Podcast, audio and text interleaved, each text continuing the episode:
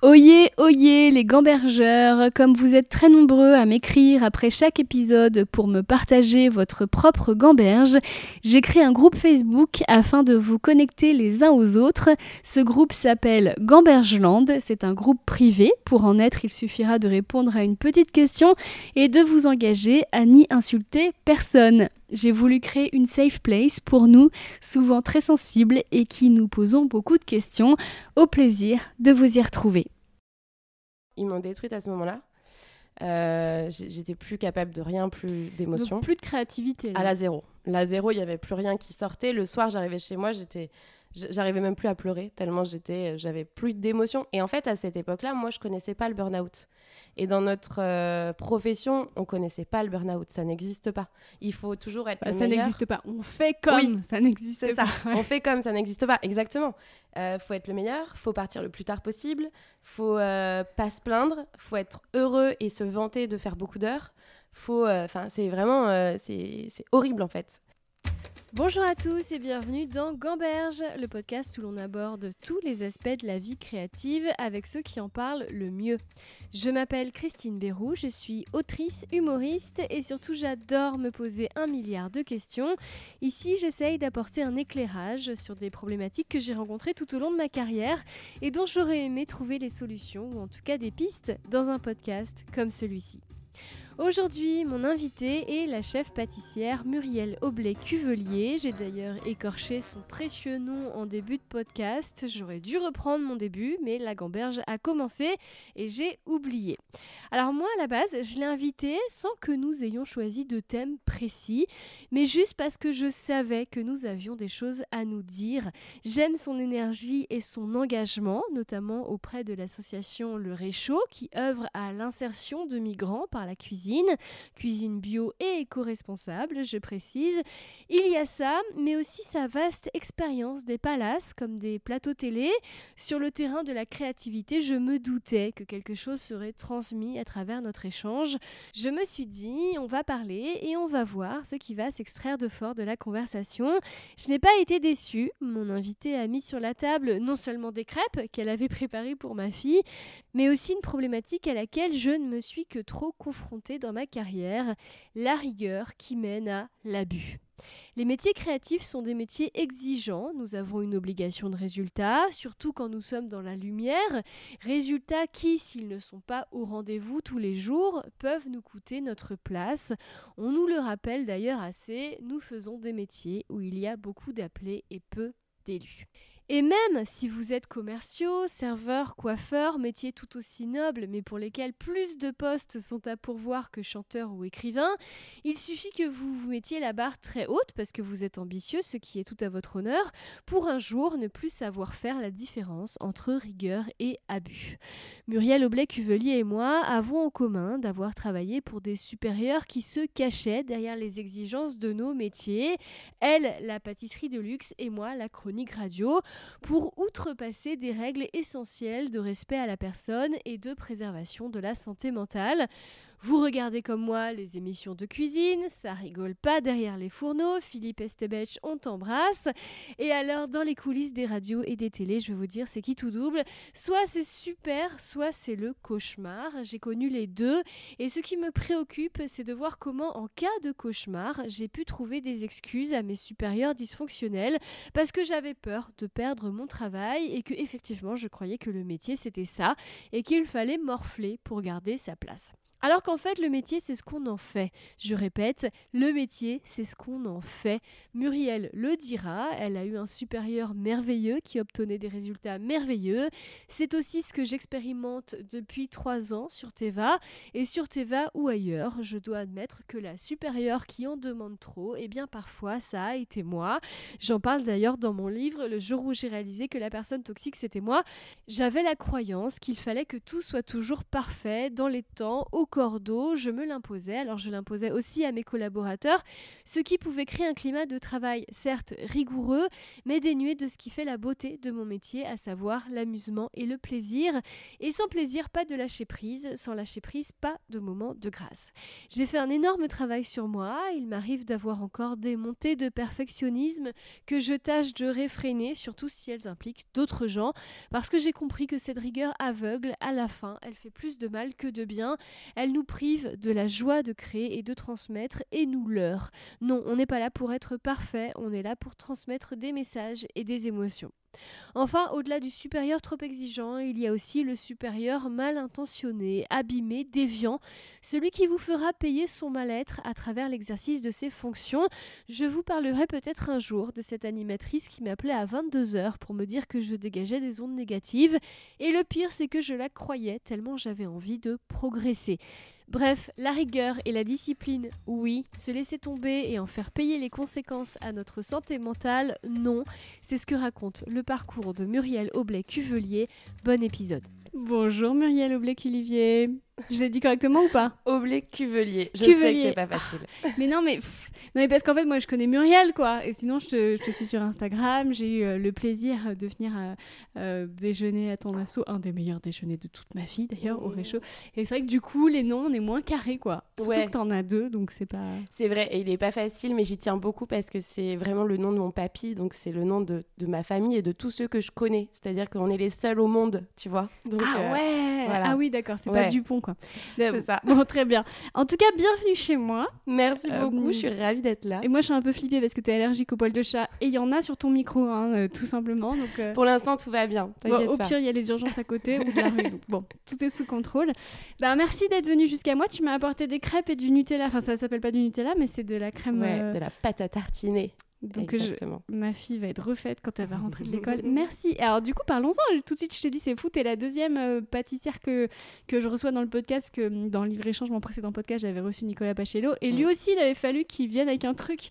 C'est quoi ce truc chez les pâtissiers? Vous êtes obligé de, de, Vous pouvez pas venir les ouais. mains vides, en fait. Je sais pas, c'est à, à, moitié de la déformation professionnelle. Et puis, en fait, on fait un métier qui est, qui est facile parce qu'on fait plaisir aux gens. Donc, en fait... Euh, bah, on se dit, on, on, fait plaisir à des inconnus, donc euh, autant faire plaisir à, à, nos amis aussi, tu vois, mais même avec des petites choses simples, tu vois.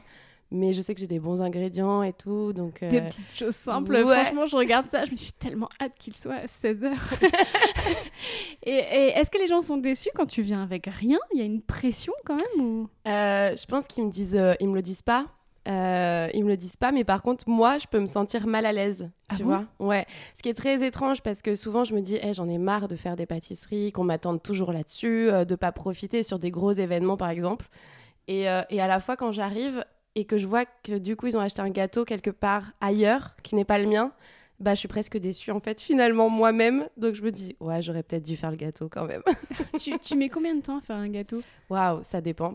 Ouais, Euh, bah ça comme ça pour un brunch euh, chez des amis. Euh, bah, en fait, ça va dépendre de quoi, mais imaginons que je fais un Paris-Brest, par exemple. euh, il va falloir que je le fasse quand même la veille, donc ça va me prendre trois heures à peu près de faire la veille, puis de finir, de monter la, la mousseline, par exemple, le, jour même et tout, pour qu'elle soit bien fraîche, cuire la pâte à choux. Donc il y a des trucs que tu peux faire en cuisson, puis après faire autre chose à côté. Mais euh, ouais, on va dire trois heures pour un gâteau. euh, Ah mais 3 heures, Mm. c'est un vrai don de soi quand même, hein, c'est pas rien. Ah, c'est dingue. Alors du coup, on fait tout à l'envers. euh, bon, parlons de toi. Toi, tu viens à la base, donc tu es chef pâtissier, tu as fait une formation classique. Ouais. Et après, tu t'es dirigé très vite vers les palaces, je crois. Ouais, en fait, j'ai fait lycée hôtelier, CAP pâtissier, CAP chocolatier. Je me suis formée auprès de grands chefs, pâtisserie fine, chocolaterie avec un meilleur ouvrier de France, restaurant étoilé. J'ai eu ma première place de chef à Montréal euh, il y a plus de 10 ans. J'étais assez jeune. C'était pas facile. Et euh, après, je suis montée à T'avais Paris. quel âge là à Montréal? J'avais 22, je dirais. Ah ouais, Euh, donc- J'ai pas la mémoire des dates exactes, mais entre 21 et 23 ans. Donc toi, t'es, t'es- qui est si proche de ta famille, euh, Ouais. qui est si attaché à ton nom, et donc j'imagine par extension à tes, à tes proches, tu te retrouves euh, parachuté à l'autre bout, enfin de l'autre côté de l'Atlantique pendant Ouais. combien de temps? Euh, pendant un an et demi, mais je voulais partir à l'étranger. C'était vraiment euh, pour mon métier et pour découvrir autre chose. Mais c'est vrai que ma famille m'a beaucoup manqué et quand je suis rentrée, j'étais heureuse de les retrouver. Donc déjà, il y a la notion de sortir de sa zone de confort. À un moment donné, qu'est-ce qui a fait que tu t'es dit, j'apprendrai rien de plus en France, donc je vais aller à Montréal? Alors, c'était pas vraiment, j'apprendrai rien de plus en France parce que je savais que j'allais rentrer. On n'est jamais sûr de rien, mais voilà. Mais par contre, euh, cette notion de que ça ouvre un peu plus l'esprit, qu'on voit autre chose, qu'on voit un autre mode de fonctionnement. Et d'ailleurs, c'est très vrai à Montréal parce que le management est très très différent. Les produits aussi que j'ai utilisés étaient très différents, mais ça, je m'y attendais pas. Et donc, j'ai dû. Euh, Quelles étaient les revisiter, différences euh, majeures, par exemple? Les produits laitiers. Euh, Il y a beaucoup plus d'eau en fait euh, dans les produits laitiers à Montréal. Euh, c'est dû au temps et au climat. Et, euh, et du coup, j'ai dû revoir, repenser toutes mes recettes. Mes pâtes à tarte tenaient pas. Enfin, voilà, il y a plein de choses. La crème montait pas pareil. euh, vraiment, euh, même les fruits, ils sont pas aussi mûrs. Donc, il faut les prendre, les acheter avant pour les faire mûrir après, pendant. Donc, c'est tout un système. mais c'était très formateur pour moi. Ah oui, parce que là, après, une fois que tu as connu le plus difficile, euh, le normal, entre guillemets, devient encore plus facile, c'est ça? Ouais, c'est ça. faut s'adapter, en fait. S'adapter à une autre culture, s'adapter à autre chose. donc, euh, Et donc, quand tu es rentré en France, tu as monté tes, tes, tes, tes- chantilly euh, sans eau. c'est clair. Ouais, ouais. Et bah, un- ouais, ça Et te inversement, les pâtissiers qui viennent de Montréal et qui arrivent en France, comment ça se passe du coup? Parce J'en ai pas connu beaucoup. En fait, j'en ai connu aucun de Québécois qui étaient en France. J'essaye de réfléchir si je me trompe pas, mais non, pas dans mon métier en tout cas, pas en pâtisserie. Euh, Peut-être parce qu'ils sont bien euh, chez eux et qu'ils ont raison, qu'ils ont peur de venir en France. chez nous, les sauvages. Non, il y a un petit côté où euh, c'est vrai que Montréal, par exemple, moi j'ai adoré y vivre. Euh, au-delà du travail, parce que les gens sont vraiment d'une gentillesse, d'une ouverture d'esprit, dans le don de soi, mais du coup, c'est un partage en fait. Euh, ils sont tous comme ça, donc euh, c'est facile de vivre là-bas. Donc, ils ont peut-être un peu peur de venir en France. Oui, c'est ce que j'allais dire parce que hum, j'imagine que dans les palaces parisiens où tu as travaillé, il y avait vraiment une très grosse rigueur, voire Mm. même peut-être un peu de snobisme, je sais pas. Je... Oui, Voilà, donc en fait, de passer comme ça de la générosité euh, québécoise à, au, chic et donc au snobisme français, ça a dû faire un, petit choc, non? Oui. Alors, en fait, euh, il y a quand même deux poids, deux mesures, parce que tout n'a pas été rose à Montréal, justement parce que ma culture n'était pas la même, ma culture au travail n'était pas la même. Alors, j'ai jamais été un bourreau au travail, enfin, je crois pas, faudrait demander à mes apprentis et mes anciens collègues, mais je pense vraiment pas. Mais par contre, je suis arrivée en tant que Française, jeune, euh, pour prendre une place de chef, et euh, ça a été assez mal accueilli par euh, les personnes avec qui j'allais travailler, euh, deux jeunes femmes qui connaissaient très bien l'entreprise parce que ça faisait deux ans qu'elles étaient là-bas. Et en fait, elles n'ont pas accepté que j'arrive, que je prenne une place de chef, que je sois leur chef et que je vienne un peu déséquilibrer tout ça. Et donc moi, il a fallu que je prenne beaucoup de pincettes parce que euh, y a un côté où il y a beaucoup plus de pédagogie, beaucoup plus de faut faire plus de pas de côté, faut plus dire euh, qu'est-ce que tu penses de ça? Est-ce que tu ferais pas comme ça? Euh, Toi, tu ferais comment? Enfin, voilà, prendre plus de pincettes qu'en France où on dit euh, bon, bah, c'est comme ça, hop, tu fais comme ça, on avance et puis, euh, et puis voilà, même si on laisse quand même la porte ouverte à, à chacun, mais euh, voilà, il y avait ce côté-là qui était pas simple en fait, finalement. Parce que toi, t'es arrivé. Parce que moi, je, bon, je regarde les émissions de cuisine, hein, euh, comme tout le monde. Et c'est vrai qu'ici, on est en mode euh, chef, oui, chef, et, et- et cette hiérarchie qui est très Mm. importante. Et Nicolas Pacello m'en avait parlé. Et là, tout d'un coup, on arrive au Québec où on est tous un peu copains finalement. Ouais, ouais, Ouais. c'est ça. Et puis, il faut pas oublier qu'ils peuvent partir beaucoup plus facilement d'un job que nous. Donc, euh, il y a aussi ce côté où c'est peut-être moins, euh, ils sont peut-être moins carriéristes. Il y a peut-être moins cette nécessité d'être le meilleur, d'évoluer dans cette entreprise, d'être euh, dans l'abandon de soi. Parce que là, c'est même plus du don de soi en pâtisserie ou en cuisine. En France, c'est plus dans l'abandon parce que vraiment, on se laisse formater par quelqu'un d'autre. On accepte des choses qu'on n'accepterait peut-être pas dans la vie et jusqu'à un certain moment, on y reviendra plus tard.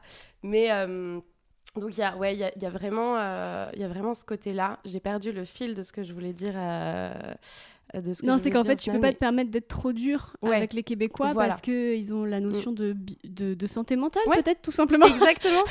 C'est ça. En fait, je disais, il faudrait un juste milieu entre euh, la, la rigueur euh, qui est un peu trop euh, présente en France et le côté effectivement plus empathique, plus sur la, la santé mentale, comme tu le dis, hein, parce que on est beaucoup à péter un câble quand même en pâtisserie, en cuisine.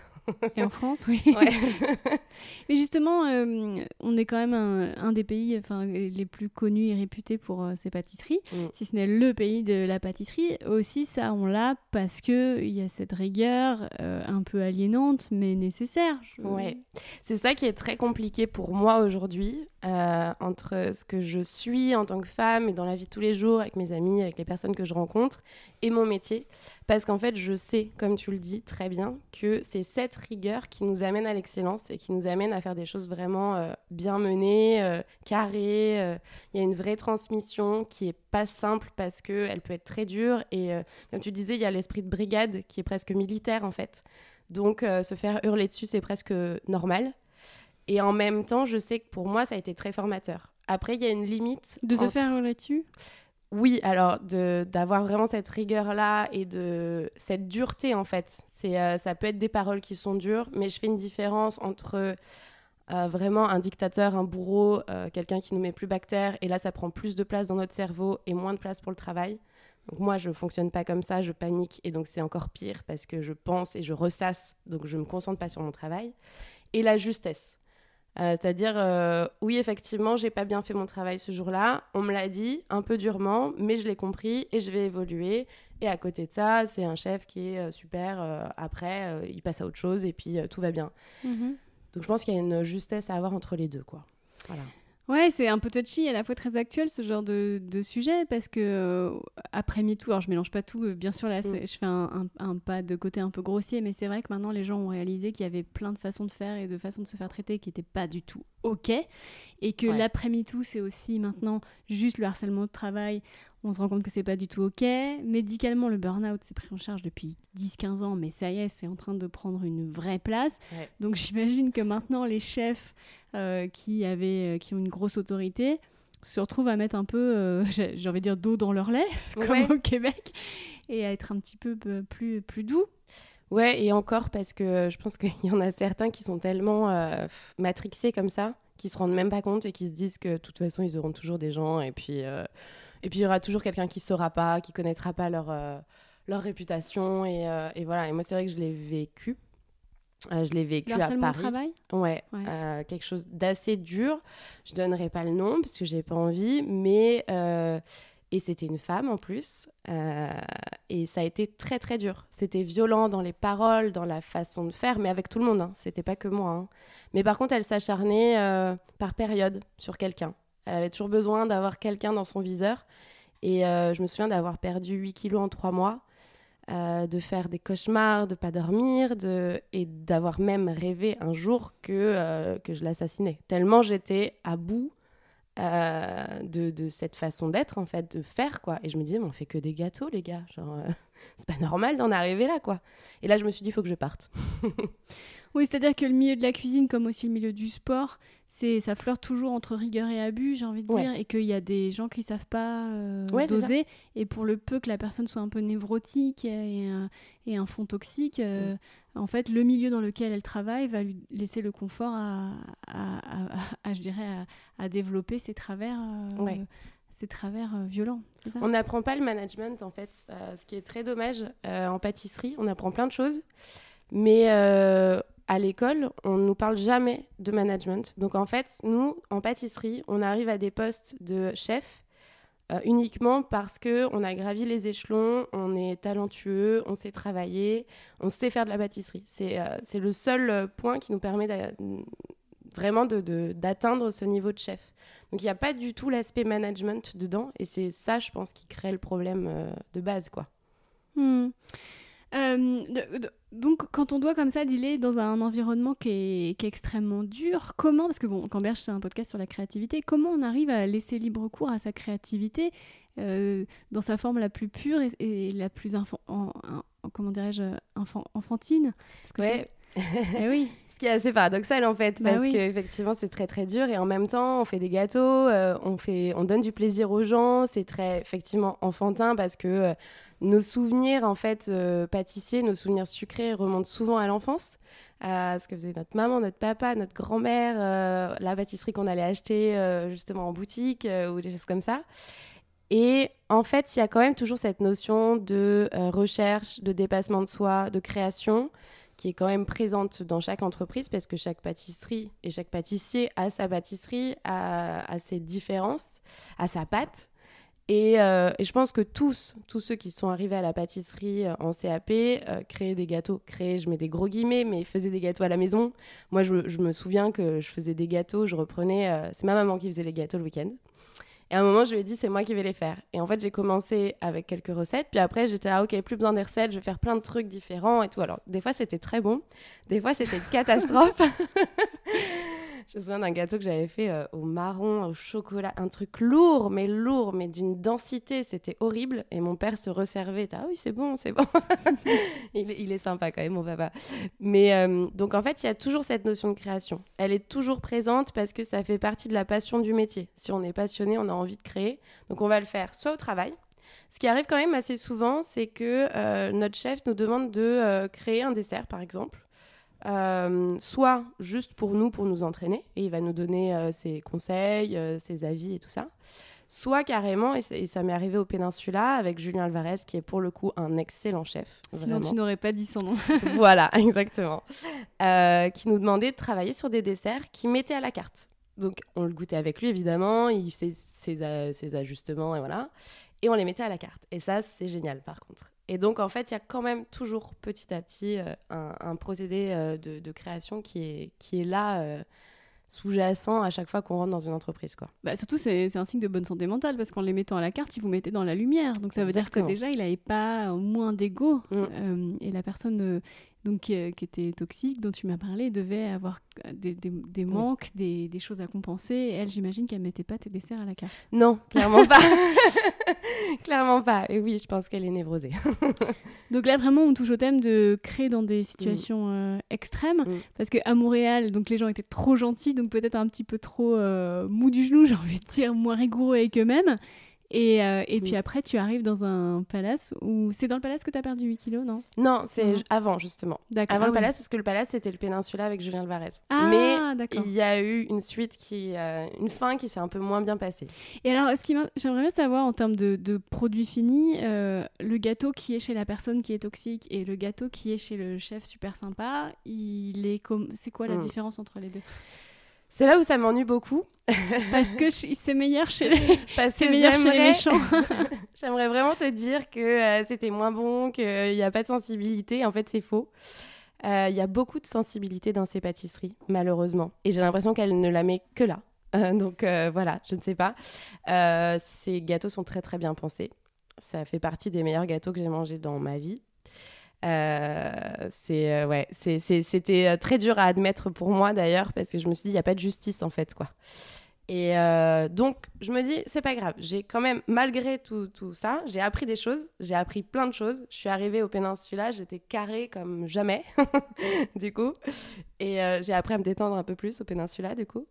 Mais par contre, ce qui ne veut pas dire que les gâteaux de Julien Alvarez n'étaient pas bons, bien au contraire. Et, en fait, c'est équivalent. Donc, ce qui démontre bien qu'on peut être un bon chef, pédagogue, euh, fédérer une équipe autour de soi euh, et faire une très bonne pâtisserie. Qui est marrant, c'est que hum, quand tu me racontes comment tu as commencé à faire des gâteaux le dimanche, Nicolas Pacello avait exactement le même récit. C'est vrai. Et qu'est-ce qui fait que euh, donc tu décides de faire de la pâtisserie Qu'est-ce qui fait que bah toi tu te tu deviens un peu artiste pâtissière et qu'il y a des gens qui vont juste être pâtissier pâtissier Quand je dis ça, c'est pas du tout euh, condescendant ou quoi, c'est juste que c'est pas le même métier. en fait. Complètement. Ouais. Complètement parce qu'en fait, euh, alors je, je dis toujours aux personnes qui veulent se lancer dans la pâtisserie, commencez justement dans une pâtisserie de quartier qui fait tout de A à Z et qui fait toutes les bases parce que c'est le plus important pour pouvoir évoluer et pour aller toucher à l'excellence. Parce qu'en fait, c'est de ça dont on parle. Il y a une différence effectivement entre le boulanger pâtissier euh, qui fait ses pâtisseries tous les jours pour un tarif abordable aussi parce que ça rentre en compte euh, vraiment et euh, le palace, où là, on est plus sur un peu moins de quantité, des produits d'excellence, un travail qui va être plus long sur la pâtisserie. Euh, donc un coût euh, entre le coût matière, le coût, euh, le coût de, la main d'œuvre en fait, qui va être plus élevé, ce qui fait que le gâteau est plus élevé. Il y a plus de travail, donc c'est important d'avoir ces bases là. Et après, si on a envie de s'amuser un peu plus, d'être plus dans la créativité, d'avoir plus de liberté, entre guillemets, là, on va aller vers un palace, vers une pâtisserie fine, c'est ce que j'appelle une pâtisserie fine, où on va vraiment être plus sur la recherche du goût, la recherche du beau aussi. Et, et, voilà, ou la restauration étoilée, ça c'est encore autre chose. C'est un autre travail du pâtissier que j'ai aimé faire aussi. Mais donc c'est deux travails assez différents et je pense que c'est à l'intérieur de soi, de quoi on a envie. Est-ce qu'on a envie d'être un peu plus posé et de se dire que peut y avoir euh, des petites disparités entre les desserts qu'on va proposer ou quelque chose d'un peu plus simple, d'un peu plus cool, ou avoir cette rigueur-là de l'excellence, rentrer dans des grosses brigades euh, où vraiment tout doit être parfait, nickel, millimétré, mais où pour moi il y a une liberté d'expression un peu plus grosse. quoi. Ouais, tu fais du sport de haut niveau en fait. Hein. C'est euh, voilà, d'accord. Mm. Euh, du coup, tu t'exposes à, bah, tu t'exposes à l'exposition, c'est-à-dire que là, tout d'un coup, tu es face au, regard des autres, puisqu'à partir du moment où tu, tu, tu hausses des prix, tu proposes des tarifs qui sont élevés, bah il y a une obligation de résultat et ça comment tu le vis? Ouais, on t'attend vraiment au tournant mm. parce que c'est souvent euh, bah, on l'entend beaucoup à Paris d'ailleurs parce que bon faut pas oublier que les loyers sont chers aussi à Paris hein, ah bon? non voilà, donc pour une boutique de pâtisserie, c'est pareil, les loyers sont chers aussi. Non, mais euh, bah, quand j'étais, par exemple, au Grand Colberg, j'avais ma boutique. Euh, c'est poser la question des tarifs. Évidemment, c'est un calcul. Hein, c'est pas, on, ne se dit pas comme ça, tiens, je vais mettre ma pâtisserie 6 euros parce que ça me fait plaisir. Donc, euh, on va calculer la matière première, on va calculer la main-d'œuvre, le coût de production de façon générale. Il hein. faut faire marcher les fours, allumer les lumières, de la climatisation si on a besoin parce qu'en pâtisserie, on peut pas travailler à 30 degrés. Euh, enfin, il y a, y a, plein de choses en fait, euh, les congélateurs et ainsi de suite. Donc ça, déjà, ça va être une chose. Et euh, c'est vrai que la plus grosse, la plus grosse part, ça va être ingrédients et main d'œuvre. Donc, c'est, ça, va être ça qu'on va prendre en compte. Et souvent, c'est ce que je disais à mes clients quand il y en a certains qui disent Ouais, mais c'est quand même un peu cher. Je dis Oui, mais en fait, je peux pas faire moins. Sinon, on gagne pas d'argent. Donc, moi, j'aimerais bien faire pour le plaisir, mais c'est pas possible. En revanche, comme tu le dis, il faut, on est attendu au tournant. Euh, et, si on ne propose pas pour le coup une vraie expérience, une vraie belle pâtisserie, une bonne pâtisserie, et que la personne ne vient pas me dire euh, c'était excellent, j'ai adoré, là il y a un problème. Dans ce cas-là, il faut peut-être revenir aux bases et puis, euh, et puis en fait on n'est peut-être pas soit pas fait pour ça, soit on n'a pas encore tout à fait intégré le processus de création, on n'est pas encore mûr quoi. Et voilà. Comment tu vivrais euh, ce qui est arrivé à Cédric Grolet il y a 2-3 mois, je crois, avec la tarte aux fraises? Je sais pas si tu as suivi ça. pas trop Il était en top TT parce qu'il y a une, influenceuse qui a fait une photo de son d'une tarte qu'elle avait achetée chez Cédric Grolet et c'était un parti pris. C'était assez joli d'ailleurs de mettre les fraises comme si elles venaient d'être cueillies. Donc il y avait encore les feuilles et les tiges, etc. Mmh. Et elle avait payé, je crois, sa tarte 75 euros. Et en fait, quand tu regardais la tarte, effectivement, euh, c'était amusant de voir que tu pouvais voir effectivement un chef-d'œuvre comme tu pouvais voir un truc qui avait été fait un peu au pif, tu vois. Et, il s'en est pris plein la gueule. Et j'ai trouvé ça un peu injuste. Et comment tu vivrais ça, toi? Alors je le vivrais sûrement très très mal, euh, clairement, parce que euh, en fait la, critique exposée comme elle est aujourd'hui, parce que la critique de toi à moi, par exemple, tu me dis ouais ça j'ai pas trop compris ou j'ai pas trop aimé. Déjà ça va être ton goût, donc, euh, je vais pas écouter non plus toutes les critiques de tout le monde parce que ben, les goûts et les couleurs, euh, voilà. Mais, euh, mais la critique, quand elle est exposée comme ça, elle est très dure. Aujourd'hui, j'ai une chaîne YouTube, comme tu sais. Et euh, donc, je partage des recettes. Ce sont mes recettes. Je n'ai pas la prétention d'être un livre de CAP, par exemple. Donc, c'est ma façon de voir la pâtisserie. Et parfois, j'ai des critiques comme ça. Au début, c'était horrible. Je prenais tout mal. J'y repensais le soir. Enfin, c'était vraiment c'était compliqué pour moi. Ça a toujours été compliqué pour moi parce que je me suis dit, j'ai pas fait le meilleur. J'ai pas été assez bonne. Tu prenais ces critiques au sérieux? Ouais. Mais faut pas. Ouais, je sais. j'ai appris. Ouais. j'ai vraiment appris maintenant. Et heureusement parce que sinon, euh, c'est compliqué. Même si j'ai pas beaucoup de mauvaises critiques hein, sur ma chaîne, je suis quand même assez épargnée. Mais voilà, c'est le genre de choses qui peut être très très dur. Et surtout, quand tu es pâtissier et quand tu fais de la haute pâtisserie, souvent tu racontes une histoire. Donc il y a aussi tout un storytelling, ce que peuvent faire les restaurateurs parce qu'ils ont le serveur qui vont raconter l'histoire du dessert. Ce que peut moins faire euh, un pâtissier de boutique parce qu'en fait le client part avec son dessert et puis après il le mange soit avec des invités, soit tout seul, soit voilà, mais il n'y a pas l'histoire qui est racontée derrière. Donc ça, je peux trouver ça dommage. Après, on fait tous des erreurs, euh, enfin il y a, plein de choses, mais le monde de la communication euh, peut être bien et à la fois ça peut être compliqué. Ouais. Est-ce que justement, suite à ces critiques, quand tu as commencé à les prendre un peu trop sérieusement, ça t'a empêché de faire des choses? Ça, ça a brimé ta créativité? Euh, je dirais pas que ça a brimé ma créativité, mais ça a pu me donner un peu moins d'énergie à un moment donné, ouais. Parce que euh, comme je les prenais à cœur, moi je suis une éponge à, à émotions. Et, euh, et, et, ça, ça a pu ouais, me remettre en question. Alors après, je pense que ça a été bénéfique sur certaines choses, parce qu'il y a peut-être des moments où je me suis dit, réfléchis peut-être encore un petit peu plus loin quand tu postes une vidéo. Euh, est-ce que tu es vraiment en accord avec tout ce que tu as raconté? Est-ce que c'est OK? Est-ce que, euh, je sais pas, est-ce qu'il y a des choses qui pourraient choquer? Est-ce que c'est pas facile? Parce que j'ai pas non plus envie de me brimer et euh, de me censurer. J'ai envie d'être naturelle. Mais je pense que ça m'a fait évoluer sur certains points, parce qu'il y a des critiques parfois qui sont vraiment. non, tout extrêmement pertinent, enfin, sur Internet. Mais ouais. Oui, je pense que c'était quoi ta question de départ? Je me suis encore perdue. C'était savoir si les, la critique te brimait, ta créativité. Euh, donc non, je pense pas parce que ma créativité, elle fait quand même partie de moi. La seule chose qui peut vraiment brimer ma créativité, c'est soit la fatigue, soit la fatigue physique, soit la fatigue mentale. Euh, quand je fais trop de choses et que d'un coup, là, j'ai plus rien qui sort de ma tête, quoi. Et est-ce que trop de rigueur peut brimer la créativité? Oui. Alors, euh, je transformerai ça plus en... Comment dire? Je vais donner un exemple. Je travaille en télé aussi en tant que conseillère culinaire. Et parfois. Euh, c'est toi qui avais fait notamment. Euh, tu, tu, fais les doublures frigo, c'est ça? Oui. C'est pas du tout. Enfin, en fait, c'est pas ton métier, mais on t'avait, on t'avait, rendu service en fait. Oui, il y, y, a pas mal. En fait, il y a plein de choses. Euh, je peux, sur Top Chef, par exemple, je peux courir derrière en flou et ouvrir des portes de frigo, de, de four, tu vois. mais c'est, fou d'avoir, d'avoir l'opportunité de travailler avec toi et de te demander de faire ça. C'est, il devrait avoir honte. mais bon. Moi, ça me fait marrer en fait. Tu vois, c'est des petits moments. Ces journées-là, elles sont tranquilles. Euh, bon, ils me font autant ouvrir des portes de frigo que euh, refaire un geste parce qu'ils n'ont mhm. pas réussi à l'avoir à la caméra ou un truc comme ça. Mais, euh, mais ouais, c'est assez, c'est assez rigolo. Mais parfois, tu sais, tu as une espèce de charte, un espèce de truc que tu dois suivre. Et moi, j'ai un vrai truc, c'est que quand on me donne une mission, quand on me dit il faut faire comme ci, comme ça, je, il faut que je fasse comme ça. Mais à outrance, tu vois, je vais aller au fond du sujet. je sais pas comment dire, tu vois. Ben, typiquement, avec la table du réchaud, euh, Ton association Voilà, exactement. Avec les filles, quand je travaille euh, au laboratoire, je sais qu'il y a c'est anti-gaspi, c'est bio, c'est euh, écologique, c'est tout ça. Et donc je vais aller à fond dans le sujet. Et parfois je me dis ouais mais ok c'est bien de, de, faire tout ça, de prendre tous ces aspects-là en compte, mais il faut pas oublier le goût, faut pas oublier qu'on s'éclate, faut pas oublier l'émotion qu'on va donner. Donc bah, peut-être que là sur cette pâtisserie là, je vais être avec que du bio, mais que ben y a une toute petite partie que je vais gaspiller entre guillemets bon qu'on mangera au staff ou euh, voilà autre chose mais pour que ce soit joli aussi et que ça donne envie. Parce que euh, parce que c'est ça aussi la restauration la gastronomie c'est que en fait comme disait Gabriel Paillasson qui est un grand pâtissier on rentre dans une boutique parce que c'est beau et on revient parce que c'est bon. Et ça je pense qu'il faut pas l'oublier.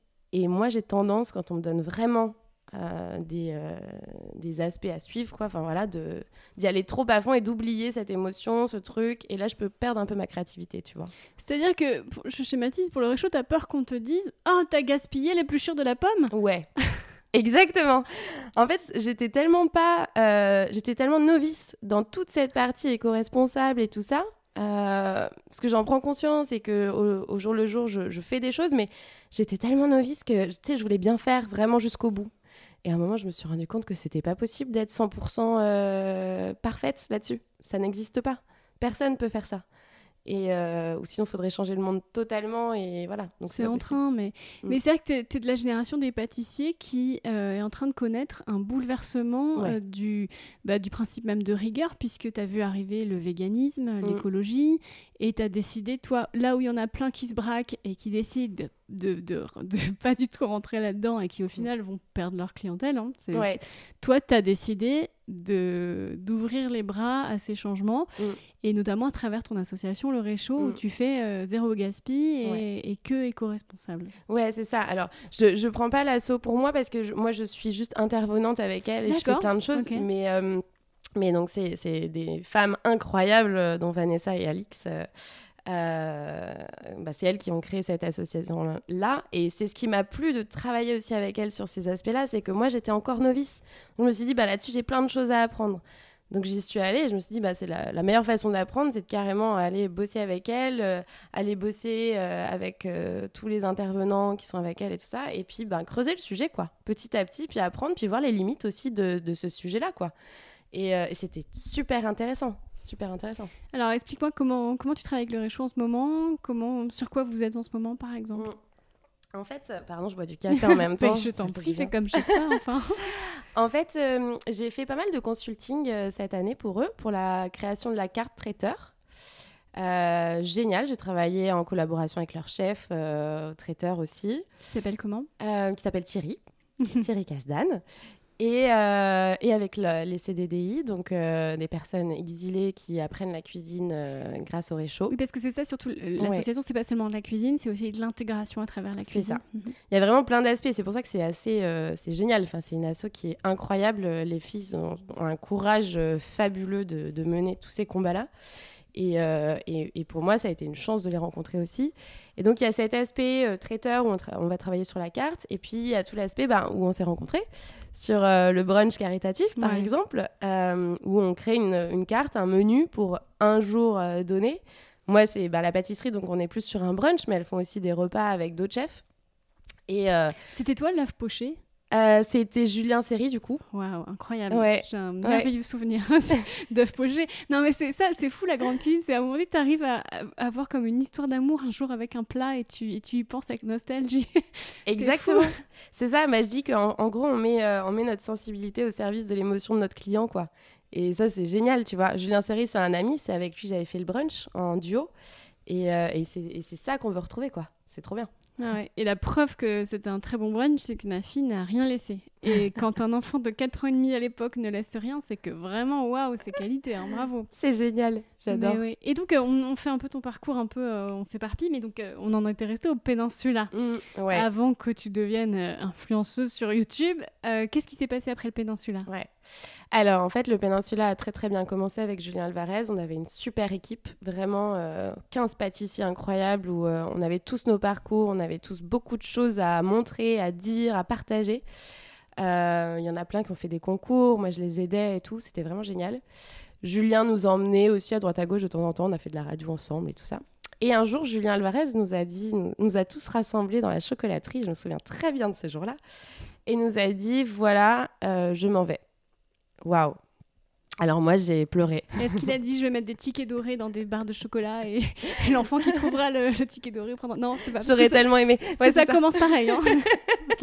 J'aurais tellement aimé. Muriel et la chocolaterie. Ouais, c'est clair. Mm. J'aurais adoré. J'adore ce film d'ailleurs. Ça c'est typiquement mon univers, tu vois. Si je devais le. D'accord. J'adore.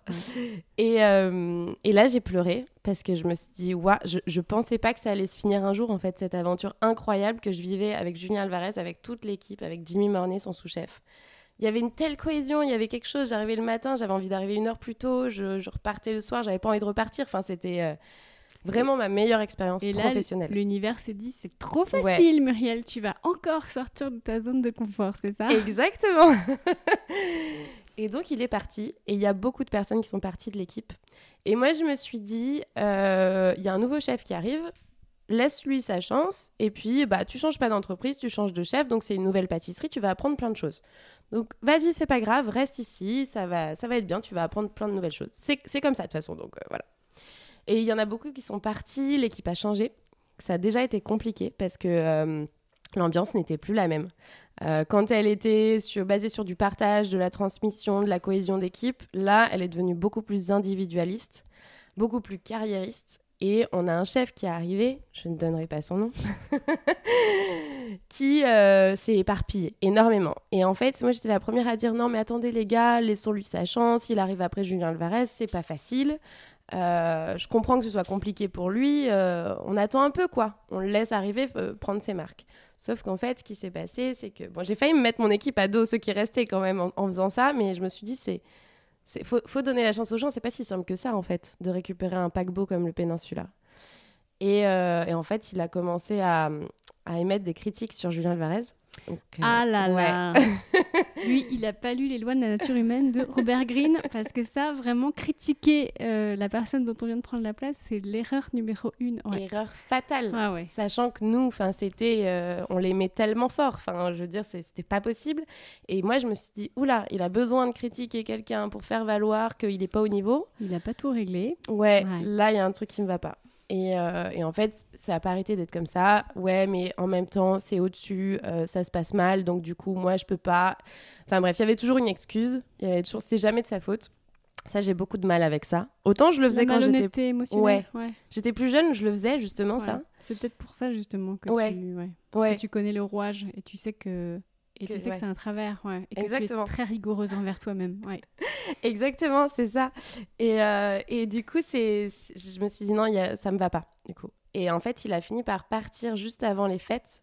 faut savoir que les fêtes de fin d'année pour les pâtissiers, c'est la période la plus intense. D'ailleurs, Nicolas m'avait dit que vous commencez en juin. Ouais, sur les, pour les palaces, ouais, euh, et pour les grosses boutiques, parce qu'on a pas mal de créa à faire. Et déjà en juin, en fait, tu vas créer ta bûche. Euh, après, tu auras les, euh, la presse qui va venir euh, prendre en photo, goûter et ainsi de suite, parce qu'il faut faire les papiers avant Noël, évidemment. Et après, tu commences à produire vraiment. et même dans certaines boutiques, comme il y a beaucoup de quantité, ils achètent des, ils louent des containers à Ringis pour pouvoir les stocker. Parce que je sais pas si tu sais, et je sais pas si ceux qui nous écoutent savent, mais en pâtisserie, pour faire des bons et beaux gâteaux bien structurés avec plein de textures et tout ça, on utilise beaucoup la surgélation, euh, qui est une technique de production et pas euh, forcément de conservation, mais euh, qui nous permet en fait de faire des inserts bien droits, bien beaux, qu'on insère dans la mousse, parce que sinon c'est impossible en travaillant en frais. Mais ça change absolument rien sur le produit final. hein. C'est juste que oui, il a été surgelé et que c'est un gros mot parce qu'on a l'impression que la surgélation, c'est- Picard, quoi. Et, Mm. euh, et même Picard fait des choses bonnes, en fait, en vrai. Mais euh, donc voilà, donc nous, on travaille comme ça. Donc en fait, ils vont euh, acheter, enfin louer des conteneurs, les mettre dedans et euh, en attendant euh, la grosse période de Noël où là, on va se lever à minuit, une heure du matin pour glacer toutes les bûches, pour les décorer et ainsi de suite. Donc je te laisse imaginer ce que ça fait. Comment quand ça s'est passé? Il a envoyé un mail, il a laissé un post-it sur le frigo il a fait quoi? non. Alors, il nous a rien dit, évidemment, à nous, l'équipe. C'est euh, quelqu'un qui est arrivé et qui nous a dit Bon, ben voilà, euh, le chef est malade, euh, il reviendra pas, tout de suite, en tout cas. Voilà. Euh, donc, arrêt maladie. Mais le fait qu'il critique quelqu'un, déjà, c'était un gros red Oui. flag. Ouais. Oui, oui, énorme red flag. Et en fait, moi, je me suis dit Non, ça, c'est ça c'est pas possible. Surtout que moi, en plus, je lui avais laissé sa chance. Tu sais, c'est horrible de dire ça, ça fait un peu prétentieux parce que j'étais euh, j'étais pas chef, du coup, j'étais chef de parti. Et parce que la brigade, tu sais, c'est euh, Mhm. t'as les stagiaires, les euh, apprentis, les commis, les demi-chefs de parti, les chefs de parti, euh, sous-chef et chef. Et, euh, et moi, en plus, je me suis sentie vraiment euh, bafouée parce que je me suis dit, je lui ai laissé sa chance. J'ai même euh, pris sa défense envers mes collègues, euh, pris ce risque-là. Et en fait, euh, il fait tout à l'envers et il n'y a rien qui va, quoi. Donc, euh, je me sentais quand même assez blessée. Bah, tu t'étais porté caution quand même. Ouais, hein. ouais. Et, Exactement. et toi qui es très dure envers toi-même Mm. et très rigoureuse, euh, en plus, double peine, t'as dû culpabiliser énormément. Ouais, c'était dur. Et donc, je dis, bon, bah, ok, tant pis. On a continué à avancer. Ça a été très dur parce que beaucoup beaucoup d'heures, euh, enfin, bref, grosse pression. Et l'équipe a changé. Et là, il y a un sous-chef qui est arrivé, qui du coup, il n'y avait plus de chef parce qu'on ne pouvait pas le remplacer. Il était en arrêt maladie. Il y a un sous-chef qui est arrivé qui a été horrible. Le pire, c'est que c'était un ami à moi, un très très bon ami à la base. euh, Enfin, j'ai un très très bon ami. C'était son ami. D'accord. Et, euh, et au bout d'une semaine, il a commencé à être horrible. Euh, à- à- dès que j'ouvrais la bouche et que je parlais de Julien Alvarez ou quoi, ce qui était normal parce que ça faisait quand même plus d'un an et demi que j'étais là, tu vois, donc je connaissais tout le monde. Enfin, mais c'est comme si tu parlais de ton ex en fait. ouais, mais en fait, non, parce que du déjà. coup, le nouvel amoureux, euh, Ouais. voilà, c'est un peu ça, quoi, ce qui se passe. Ouais, mais s'il était bien dans ses baskets, il Ouais. aurait dit bah ouais, c'est génial, c'est trop cool. Surtout qu'il était sous-chef, il était pas chef. Enfin, je veux dire. Mais euh, Justement. Ouais, oui, bien sûr. calife à la place du calife, c'est Ouais. exactement, c'est exactement ça. Et en fait, il devenait violent. Euh, il m'appelait le soir pour me dire il y a un truc qui va pas, il y a ça qui va pas, il y a un truc horrible euh, parce que tu déconnectes jamais. Il y a une nana qui s'est mise aussi dans le truc euh, à mentir parce qu'en fait elle voulait ma place. Enfin bref, vraiment horrible. Des gens carriéristes, des gens qui, qui, qui avaient un ego surdimensionné probablement et un complexe d'infériorité probablement également. C'est pour ça qu'il faut tout régler avant de faire de. Ouais. Non, mais c'est vrai que c'est un peu un des combats de Gamberge, c'est que vraiment il faut co- se connaître soi-même avant de se lancer dans des grands projets, parce que sinon on, ça. on sabote, on gâche et on détruit, on fait du mal aux gens. Non, mais. Ah mais exactement parce que là clairement ils m'ont détruite à ce moment-là. Euh, J'étais plus capable de rien, plus d'émotion. Plus de créativité. là. À la zéro. La zéro, il y avait plus rien qui sortait. Le soir, j'arrivais chez moi, j'étais j'arrivais même plus à pleurer tellement j'étais, j'avais plus d'émotions. Et en fait, à cette époque-là, moi, je connaissais pas le burn-out. Et dans notre euh, profession, on connaissait pas le burn-out, ça n'existe pas. Il faut toujours être bah, Ça n'existe pas. On fait comme ça n'existe pas. Ça. On fait comme ça n'existe pas, exactement. Euh, faut être le meilleur, faut partir le plus tard possible, faut euh, pas se plaindre, faut être heureux et se vanter de faire beaucoup d'heures. Faut, euh, enfin, c'est vraiment, c'est horrible en fait.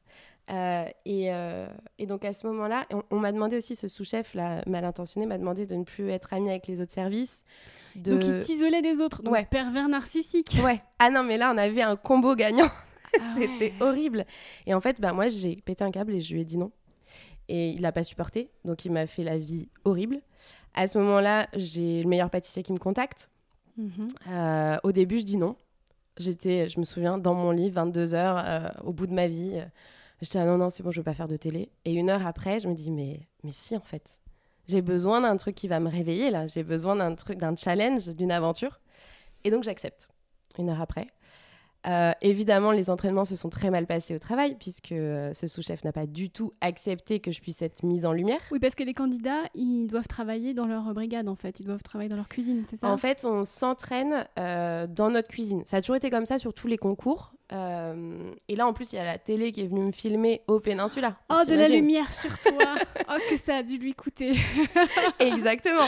Et même ces jours-là, je me souviens très bien qu'il a même jeté des trucs que j'avais préparés pour le tournage. Ah non, mais c'était euh, horrible. Tu sais, euh, non, mais là, tu nous déranges. Je dis, mais, mais qui fait ça? Tu devrais être heureux que je sois là, que je fasse ça, qu'il y ait la télé qui vienne, qu'il y ait une mise en lumière, qu'il y ait un truc. Enfin, c'est fou, quoi. C'est fou. Et là, je me suis dit, c'est pas possible. Donc, euh, j'ai réussi à faire mes entraînements quand même. Heureusement, j'étais soutenue par le chef exécutif, donc chef de cuisine, qui était le seul qui m'a soutenue à ce moment-là, avec son second aussi. Merci à eux. Il a même été chercher des gros rondins de bois. C'est un meilleur ouvrier de France et tout. Hein. C'est un gars quand même, tu vois, euh, un peu imposant et tout. Et euh, il a été coupé des gros rondins de bois, je sais plus comment ça s'appelle, pour faire ma présentation de pièces artistiques pour le meilleur pâtissier fou, c'était fou. il s'est ramené avec les trucs, bah, incroyable. Le sauveur. C'est idiot, mais c'est ça, ça, fait du bien. Et en fait, ça m'a mis dans ma bulle, le meilleur pâtissier. Je me suis dit, ok, je suis seule euh, contre lui et contre d'autres parce que, y a, bien évidemment, il a embarqué du monde avec lui, sinon c'est pas drôle. Et, euh, je me dis, c'est pas grave, tant pis, je suis toute seule, mais je vais le faire. Et, euh, et les autres services aussi étaient là pour m'encourager, bien évidemment, parce que je n'ai pas arrêté de leur parler. Euh, et, j'y suis allée. Cette expérience a été folle.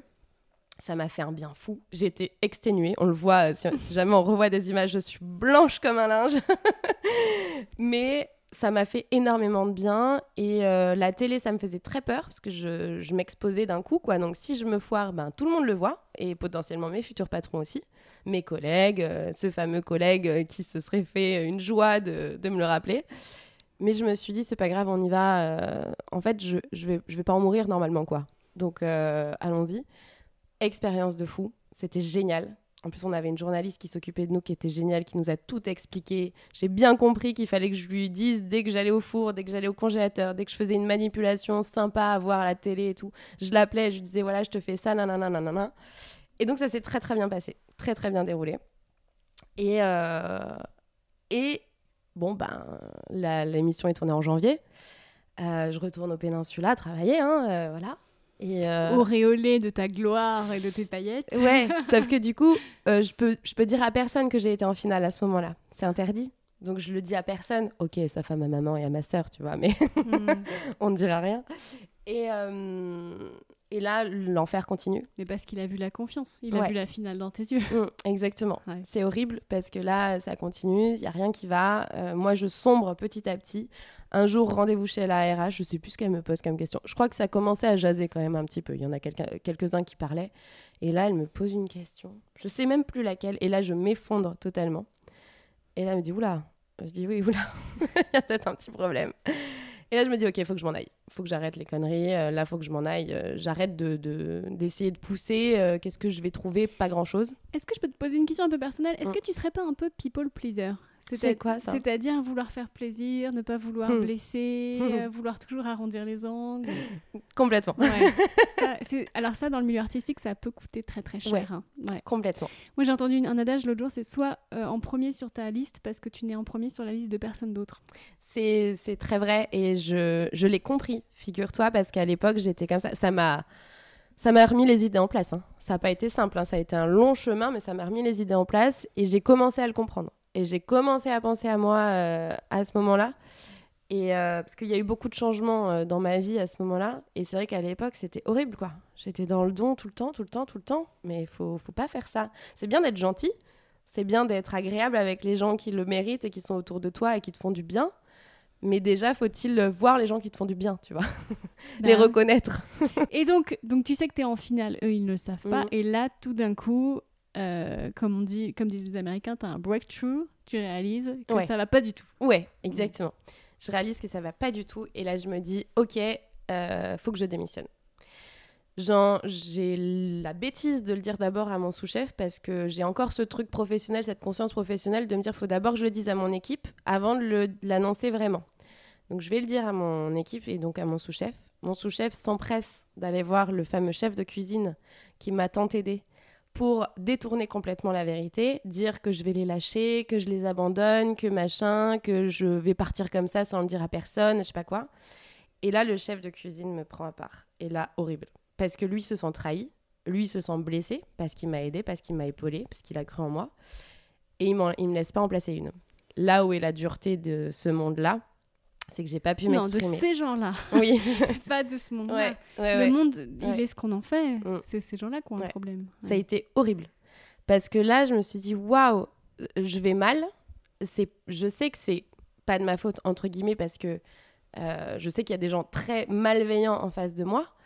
Euh, je prends la décision de partir et c'est, la meilleure décision que je peux faire aujourd'hui. Mais là, d'un coup, je me dis, On waouh, est je en suis quelle seule. année là? On est en 2017. Ouais, 2017. Exactement. Et euh, on est en avril 2017. Et, euh, et là, vraiment, j'ai plus personne, quoi. Je me retrouve seule au monde et je me Parce dis... que l'univers fait la place pour les bonnes personnes. Ouais, c'est clair. Mm. Et, euh, et je m'en vais. D'un coup, ça me fait du bien. Je décide. Alors, je me souviens très bien. J'ai tapé sur internet bien-être, je sais plus, se retrouver. et je tombe sur une cure ayurvédique à- au Sri Lanka. Ouais. Et je pars toute seule pendant trois semaines au Sri Lanka à faire cette cure ayurvédique. C'était génial. J'étais en peignoir toute la journée. Je me faisais masser pendant deux heures le matin. J'avalais des herbes et des plantes ou je sais plus Tu quoi. t'es petit-déj. choisi. Pour Ouais. la première fois de ta vie, tu Ouais. t'es choisi. Et pour la première fois de ma vie, j'ai accepté de rien faire aussi. D'aller dormir en pleine journée, tu vois. De euh, juste laisser libre cours. J'étais au Sri Lanka, j'aurais pu voyager, voir plein de choses. Je suis allée un peu dans la ville et j'ai fait une ou deux mangroves, mais, mais je me suis dit non, c'est pas grave, c'est pas parce que je suis au Sri Lanka que je suis obligée euh, de crapahuter partout. Et, Et t'as de- pas fait de gâteau pendant trois semaines? Non. Wow. Ouais, j'ai juste été en cuisine une fois parce que les cuisinières. Non mais. Tu pouvais pas t'empêcher. ok. Elles étaient tellement Parce que gentilles. du coup, elles avaient trop de travail, alors je les ai aidées pendant 3-4 jours. Mais après, je suis retournée me reposer. Ouais, je sais pas, c'était trop. En plus, on- n'arrivait pas à se comprendre parce qu'elle Ouais. parlait pas anglais. Ouais. c'était très drôle. Et en fait, j'ai- échangé avec elle, ça m'a fait du bien, tu vois. Mm. Et à tel point qu'on s'est tellement bien entendu que le dernier jour, elles sont arrivées avec des sacs remplis de euh, d'avocats, d'herbes, de, de fruits de la passion, truc que j'avais absolument pas le droit de, de ramener en France d'ailleurs. Ah ouais. J'ai bourré ma valise de tout ça, j'étais trop contente. J'ai fait le meilleur euh, guacamole de toute ma vie en rentrant. Et, euh, et c'était génial. Ça m'a fait un bien fou, vraiment. Et je suis rentrée, et en fait, je suis rentrée le soir de mon Prime. euh, qui, enfin, le Prime était diffusé ce soir-là. D'accord. Et là, c'était incroyable. J'ai reçu une vague d'amour de tous mes amis, de, des collègues avec qui j'étais restée en contact, de ma famille et tout ça. C'était waouh! Et là, les méchants, ils voient que, Ouais. en fait, tu viens de passer un, Ouais. un énorme cap qui ne passeront jamais parce qu'ils Ouais. sont trop embourbés dans leur, euh, dans leur dysfonctionnement moraux. Et, voilà. Exactement. Exactement. Et euh, en fait, ce qui est très drôle, c'est que euh, d'un coup, tout le monde me dit Ah, mais c'était génial, mais tu passes bien la télé et tout, c'est vachement cool et tout. Donc, bah, forcément, ça fait du bien, ça flatte l'ego et tout. Donc, ça me rebooste un peu Même si euh, un burn-out, faut savoir que ça se guérit pas comme ça en deux, trois coups de plantes ayurvédiques et massage du crâne. Mais, mais en tout cas, ça m'a fait du bien. Et en fait, je vais chez ma coiffeuse, euh, chez qui je vais très rarement d'ailleurs, Sarah. Et elle me dit oh, Je t'ai vu dans l'émission, c'était génial, euh, c'est trop bien ce que tu as fait, euh, franchement, j'ai adoré tout ça. Elle me dit Mais pourquoi tu surfes pas sur la vague Pourquoi tu fais pas quelque chose Donc là, j'étais partie du péninsula hein, à ce moment-là. Et je dis non mais enfin de à quoi tu penses? Enfin je elle me dit bah YouTube. Je dis mais ça va pas Sarah. Je dis mais je, je suis professionnelle. Qu'est-ce qu'ils vont penser? Quoi Me montrer? Ouais Quoi Me célébrer? Comment ça? Ouais puis tu sais t'avais ce truc vachement cloisonnant de euh, t'es pâtissier de palace. euh, tu, tu es pâtissier de palace. Tu vas pas faire le guignol sur YouTube quoi. Tu vois c'était un peu ça le truc. Et, euh, je dis ah non mais ça va pas. Enfin pas du tout. Et puis je rentre chez moi et je me dis mais en fait c'est ma vie, c'est mes choix. Moi, j'aime bien les gens et je suis très sociable et tout ça. Qu'est-ce qui m'a manqué au Péninsula ces derniers mois? Euh, Ben justement ce côté un peu plus empathique, un peu bien, bienveillant, de partage et tout ça. Et ben pourquoi est-ce que j'utiliserais pas mes compétences, mon talent, mon savoir-faire pour euh, aller vers autre chose, mais euh, vers YouTube et vers des gens qui seront peut-être un peu plus bienveillants, un peu plus légers? Et là, je me suis dit, ben en fait, c'est peut-être pas si idiot que ça. Mais il faut savoir quand même que ça faisait euh, plus de 10 ans que j'étais en pâtisserie, que c'est quand même un job stable dans l'idée parce que tu trouves du travail partout, que j'étais chef de partie, que je gagnais plus de, plus de 2000 euros par mois net.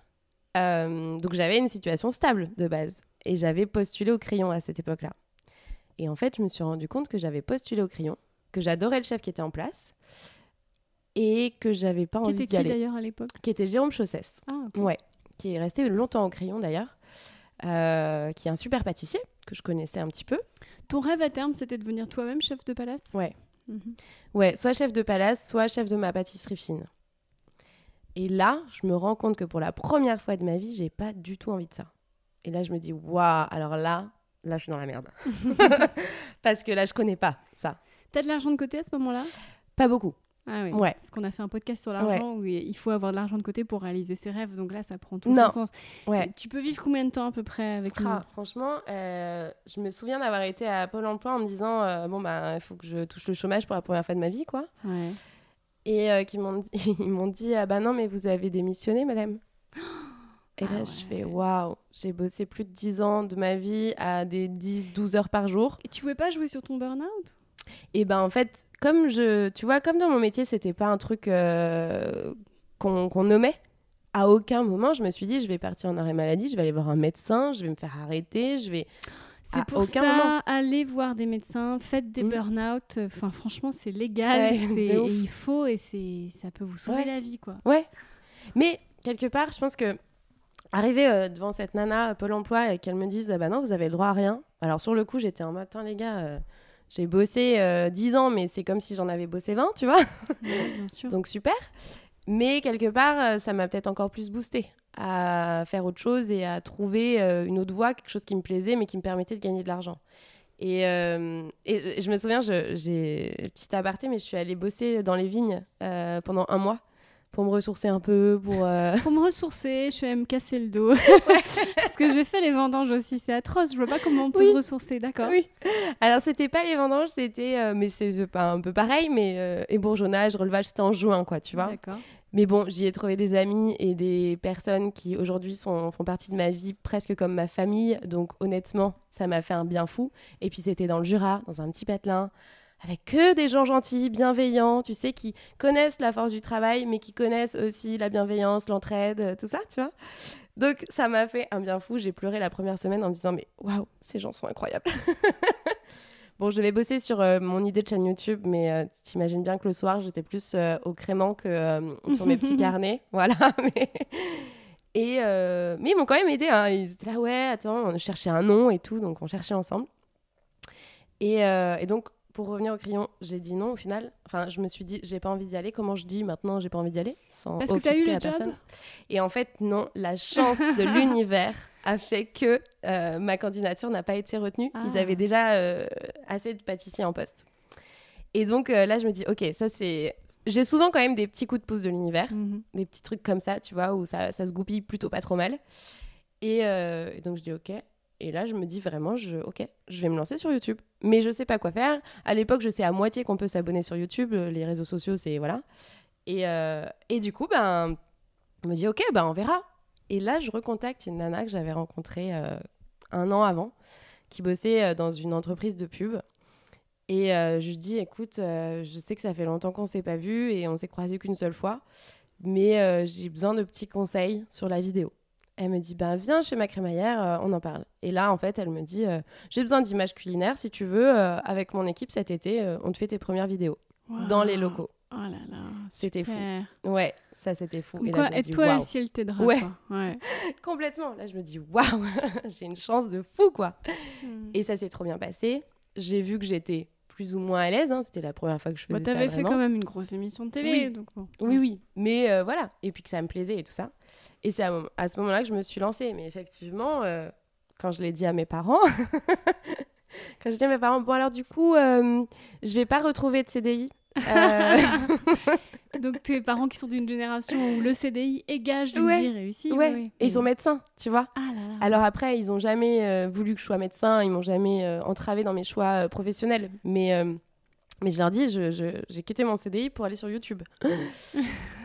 ils ont eu l'intelligence de ne rien me dire et de me dire, ok, euh, bah écoute, euh, vas-y. Génial. Et euh, ça, c'est, ça, je les remercierai jamais assez. J'en ai parlé un jour avec mon père, un truc de fou, et il m'a dit, mais on sait que tu vas toujours à fond dans ce que tu fais, on va, tu vas toujours au bout, donc on s'est pas inquiété. Même si oui, ça nous a fait bizarre hein, quand même sur le coup. Et voilà. C'est précieux ça. hein. Mm. Ouais, très très précieux.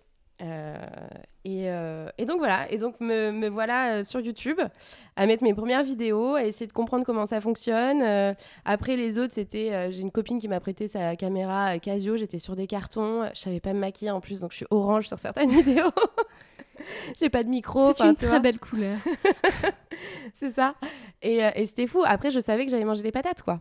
Je, je savais que j'allais me serrer la ceinture. J'ai deux, trois copains bienveillants qui savaient que du coup c'était un peu dur pour moi et qui parfois m'invitaient, euh, tu vois, un peu en mode euh, ouais, non, ça me fait plaisir et tout, tu vois. genre, et qui, qui me faisaient pas sentir que du coup j'étais un boulet, quoi. Et euh, T'étais pas un boulet, t'étais en gestation. ouais, Mm, ouais, c'est ça. C'est ça. Et du coup, c'est là où c'était beau, tu vois, d'avoir d'avoir ces copains-là, quoi, avec moi. Et aujourd'hui, parce que malheureusement, euh, on va devoir conclure dans pas longtemps, Ouais. parce qu'on on vient déjà de passer une heure ensemble. Waouh. Euh, aujourd'hui, euh, toi, ta chaîne YouTube, c'est combien d'abonnés? 140 000. Waouh Ouais. Tu te rends compte? C'est fou. C'est fou parce que, ouais, je. Toute seule, entre guillemets, quoi, tu vois. Est-ce que ça valait le coup d'en chier comme ça? Ou est-ce que tu penses que tu aurais pu euh, t'épargner un peu? Non.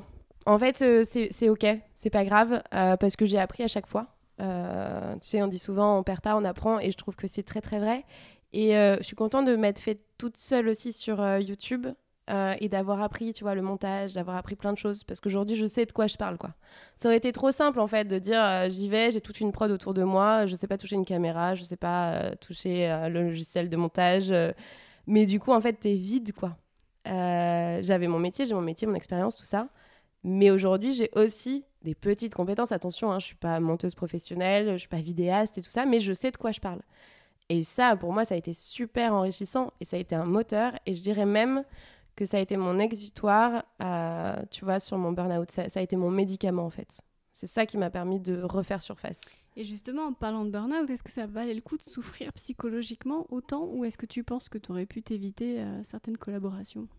Ouais, alors forcément, parce que euh, je trouve ça inhumain et comme je le disais tout à l'heure, on fait que des gâteaux, donc ça vaut pas le coup de, euh, de souffrir, parce que je pense que ça laisse quand même des séquelles, mine de rien. Après, je pense que ça m'a quand même poussé à me remettre en question, à évoluer, à grandir, et que souvent les épreuves nous font grandir. Et aujourd'hui, je suis plus du tout la même personne, je suis plus aussi fragile qu'avant.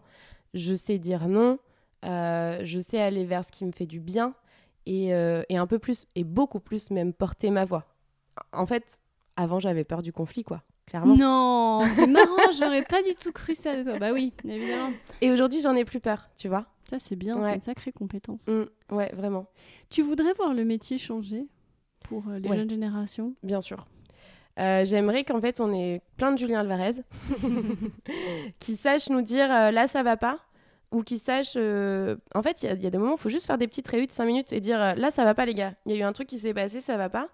On remet les choses à plat et puis hop, on réavance et c'est bien. Et, euh, et donc, j'aimerais juste qu'il y ait un peu plus de- d'empathie, d'ouverture d'esprit. Mais il faut pas non plus tomber dans le niais, quoi. Dans le, euh, comme on disait tout à l'heure, ouais, mais hier, ça va pas parce qu'en fait, je me suis engueulée avec mon copain, donc du coup, aujourd'hui, je vais faire de la merde, quoi.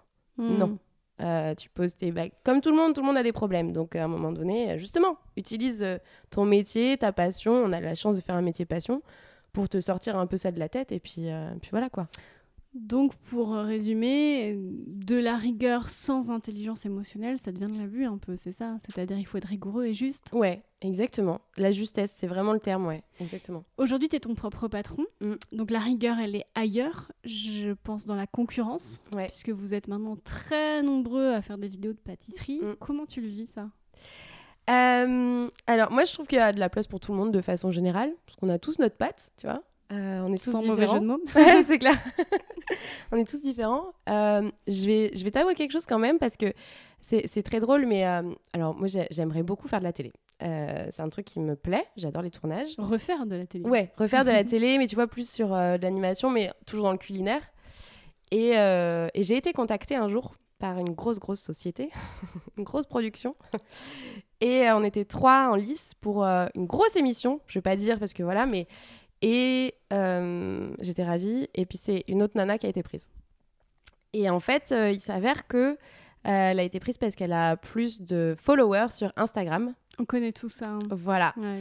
Et donc et YouTube ça fonctionne pas trop parce que la télé ils sont pas ultra ultra fans de YouTube c'est un peu la concurrence euh, voilà et, et du coup je me suis dit non c'est pas possible parce qu'en fait c'est c'est pas vraiment au talent c'est pas vraiment euh, aujourd'hui c'est un peu plus au à ce que tu peux apporter. Mm. donc là je suis en train de travailler sur Instagram en me disant bon ben il faut que je fasse grossir ma communauté Instagram ce qui ne m'a jamais tu vois posé de problème d'avoir moins de followers et tout ça aujourd'hui je me dis bon ben en fait euh, si je veux atteindre mes rêves il va falloir que je fasse grossir cette communauté quand même. Et, euh, et voilà, c'est pas tout d'avoir 140 000 sur YouTube et 250 000 sur Facebook, tu vois. Il faut que là, ma communauté Instagram, elle grossisse pour atteindre vraiment ce qui aujourd'hui me fait rêver, tu vois. Eh bien, grâce à moi, je pense que tu vas gagner au moins 17 followers. Oui. Euh, tu sais que 17, c'est mon nombre, ça m'a trop fait rire parce Ah. que 17, c'est mon nombre, c'est mon, c'est mon, ma date anniversaire. Oh, Donc, voilà. bah, tu vois, j'ai dit ça un peu par hasard, mais bah, écoute, euh, vraiment, euh, si, si, si vous avez aimé cette, euh, cette conversation, Oui. allez suivre Muriel sur Instagram parce que comme ça, peut-être qu'elle pourra réaliser ses rêves. de Ouais, ce serait cool. Et tu le mérites. S'il vous plaît. je demande pas grand chose. on sera là. Eh bien, merci beaucoup. Bah, merci Muriel. à toi. Merci Merci d'avoir écouté cet épisode jusqu'au bout. La semaine prochaine, je reçois une invitée incontournable tant elle fait avancer le monde de la gamberge sur tous les plateaux télé où elle passe. C'est la journaliste Salomé Saké avec qui nous parlerons de conflits de génération à travers son livre Sois jeune et tais-toi. D'ici là, je vous souhaite de gamberger juste ce qu'il faut. À la semaine prochaine.